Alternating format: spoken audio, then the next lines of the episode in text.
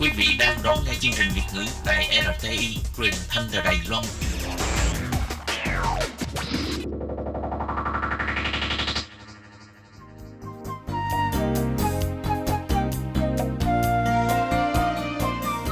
Chào mừng quý vị và các bạn đến với chuyên mục Tủ kính sinh hoạt, gồm những thông tin liên quan đến đời sống thường ngày.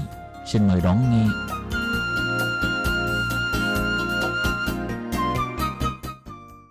Các bạn thân mến, Hải Li xin chào các bạn.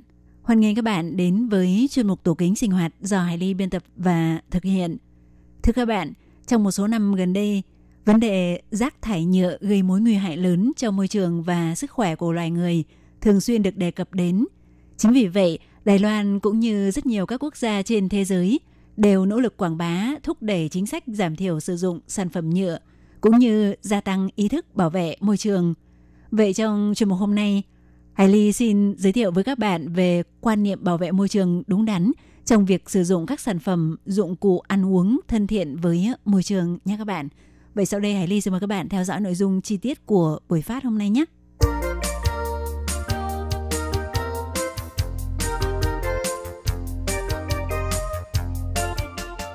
Thưa các bạn, thì một trong những nguồn gây ô nhiễm rất lớn từ nhựa hiện tại trên toàn cầu đó chính là do vi nhựa. Vậy trước tiên, chúng ta hãy cùng nhau tìm hiểu xem vi nhựa là gì nhé các bạn. Thưa các bạn, thì vi nhựa quấy su chao hay hạt vi nhựa quấy su chao khơ lị là thứ mà con người không nhìn thấy, cũng khá xa lạ, nhưng lại đang gây nguy hại cho an toàn thực phẩm và sức khỏe con người. Ngày nay, đã có nhiều nghiên cứu trong và ngoài nước chỉ ra, những loại hải sản mà chúng ta thường ăn như các loại cá hay động vật nhuyễn thể có vỏ cứng đều có chứa nhựa. Thậm chí ngay cả trong chất bài tiết của con người cũng có chứa vi nhựa. Đừng để nhựa trực tiếp ảnh hưởng đến nhân loại. Trước hết, hãy bắt đầu bằng việc tìm hiểu rõ vi nhựa là gì, chúng đến từ đâu. Tiếp đến là việc giảm sử dụng nhựa trong cuộc sống. Vậy hạt vi nhựa là gì? Thì microplastic chính là vi nhựa, còn được biết đến rộng rãi với tên gọi là hạt vi nhựa quấy su chao khơ lị. Nhưng nó không chỉ giới hạn ở dạng hạt, mà dùng để chỉ các mảnh nhựa dạng khối, dạng sợi mảnh hoặc hình cầu có đường kính hay chiều dài nhỏ hơn năm mi li mét. Chúng có thể là dạng nguyên thủy, có nghĩa là bản thân chúng vốn dĩ được tạo ra với hình dạng như vậy.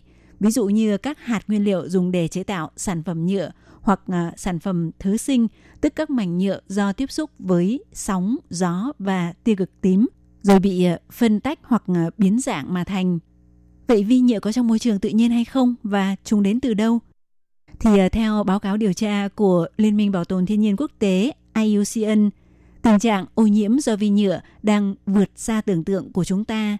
Trong vấn đề nhựa gây nguy hiểm cho đại dương, vi nhựa gia dụng và vi nhựa thải ra do các ngành công nghiệp chiếm mười lăm đến ba mươi mốt phần trăm, thậm chí còn tồi tệ hơn sự ô nhiễm gây ra do sự thoái biến và phân tách của các sản phẩm nhựa kích thước lớn. Theo thống kê của I U C N, ba mươi lăm phần trăm ô nhiễm vi nhựa đến từ sợi tổng hợp, hay nói một cách khác, chỉ cần giặt quần áo là sẽ thải sợi nhựa ra môi trường tự nhiên. Dựa trên dữ liệu ước tính chỉ của riêng châu Âu và Trung Á, các sợi vi nhựa thải ra từ quá trình giặt quần áo tương đương với mỗi người mỗi tuần thải ra đại dương khoảng năm mươi tư chiếc túi ni lông. Và không những thế, thì vi nhựa đang thông qua chuỗi thức ăn gây nguy hại cho sức khỏe của con người.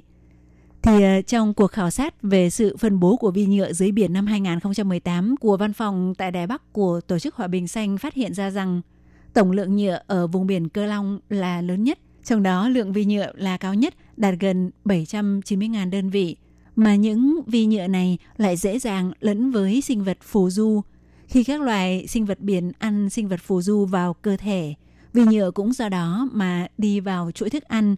Con người nếu chế biến các loại hải sản này thành đồ ăn thì vô hình chung có thể khiến các vi nhựa xâm nhập vào cơ thể, gây nguy hại cho sức khỏe.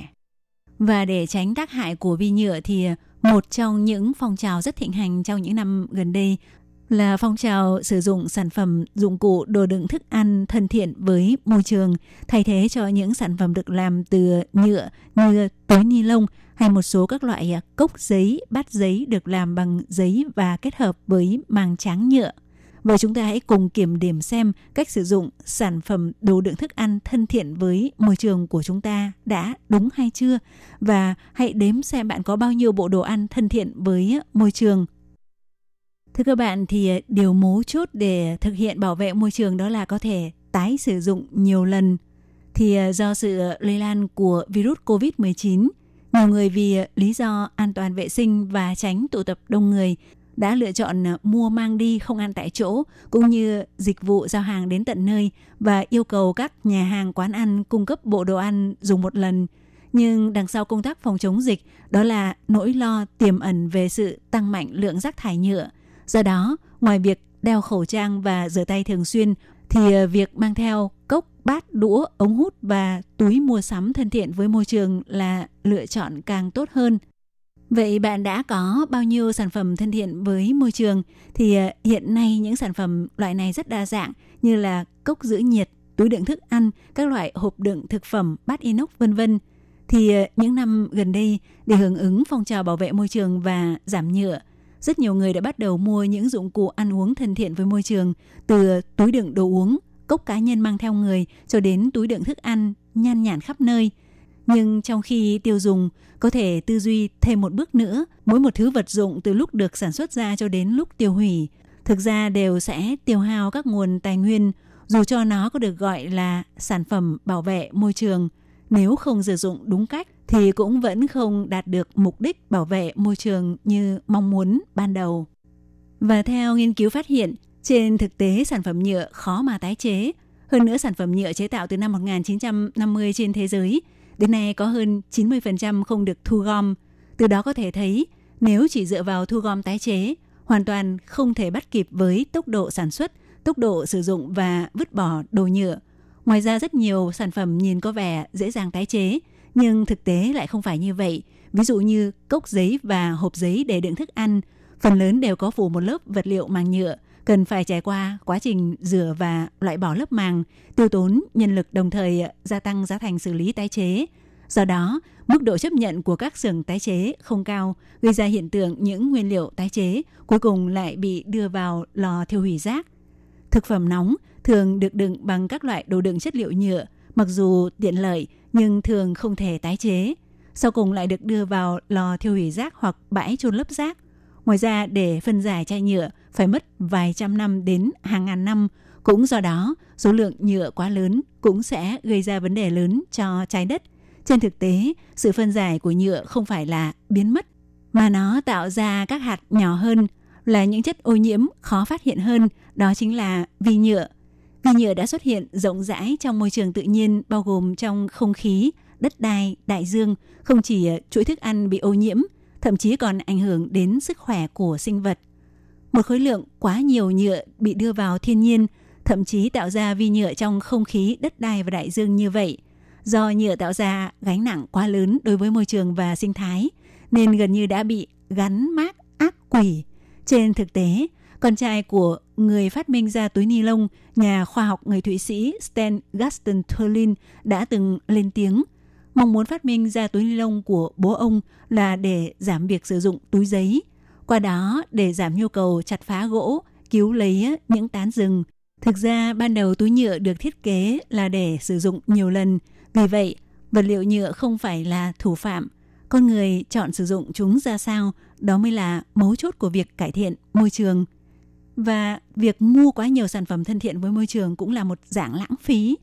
Thì rất nhiều người vì để tránh tạo ra rác thải nhựa, bắt đầu mua các sản phẩm gắn nhãn bảo vệ môi trường. Những năm gần đây, càng có nhiều sản phẩm mới có tính thẩm mỹ cao. Ban đầu dấy lên phong trào sản phẩm thân thiện với môi trường là để giảm thiểu thói quen sử dụng xong rồi vứt bỏ. Nhưng những sản phẩm đã mua về không phát huy tốt được chức năng của chúng thì sẽ làm giảm bớt hiệu quả bảo vệ môi trường. Chúng ta hãy cùng thống kê một chút. Túi đựng thức ăn bằng chất liệu silicon, đồ đựng bằng inox hoặc thủy tinh, ống hút bằng tre, cốc mang theo người, hộp đựng cơm. Bạn hãy kiểm tra xem mình đã mua bao nhiêu chiếc. Song song với việc theo đuổi hành động bảo vệ môi trường, liệu bạn có vô ý chi tiêu quá mức hay không? Từ việc chế tạo sản phẩm thân thiện với môi trường cũng phải tiêu hao các nguồn tài nguyên. Chỉ riêng nguyên liệu của một chiếc cốc mang theo người cũng đã bao gồm silicon, thủy tinh hoặc inox, cần phải trải qua các công đoạn như luyện sắt, thổi hoặc rèn. Chính phủ Anh đã từng tiến hành nghiên cứu lấy các túi mua sắm không giống nhau được sử dụng tại địa phương làm ví dụ. Túi được làm bằng chất liệu cô tông cần sử dụng một trăm ba mươi mốt lần, còn nếu không thì sự ảnh hưởng đối với biến đổi khí hậu của chúng sẽ không thấp hơn so với túi ni lông truyền thống.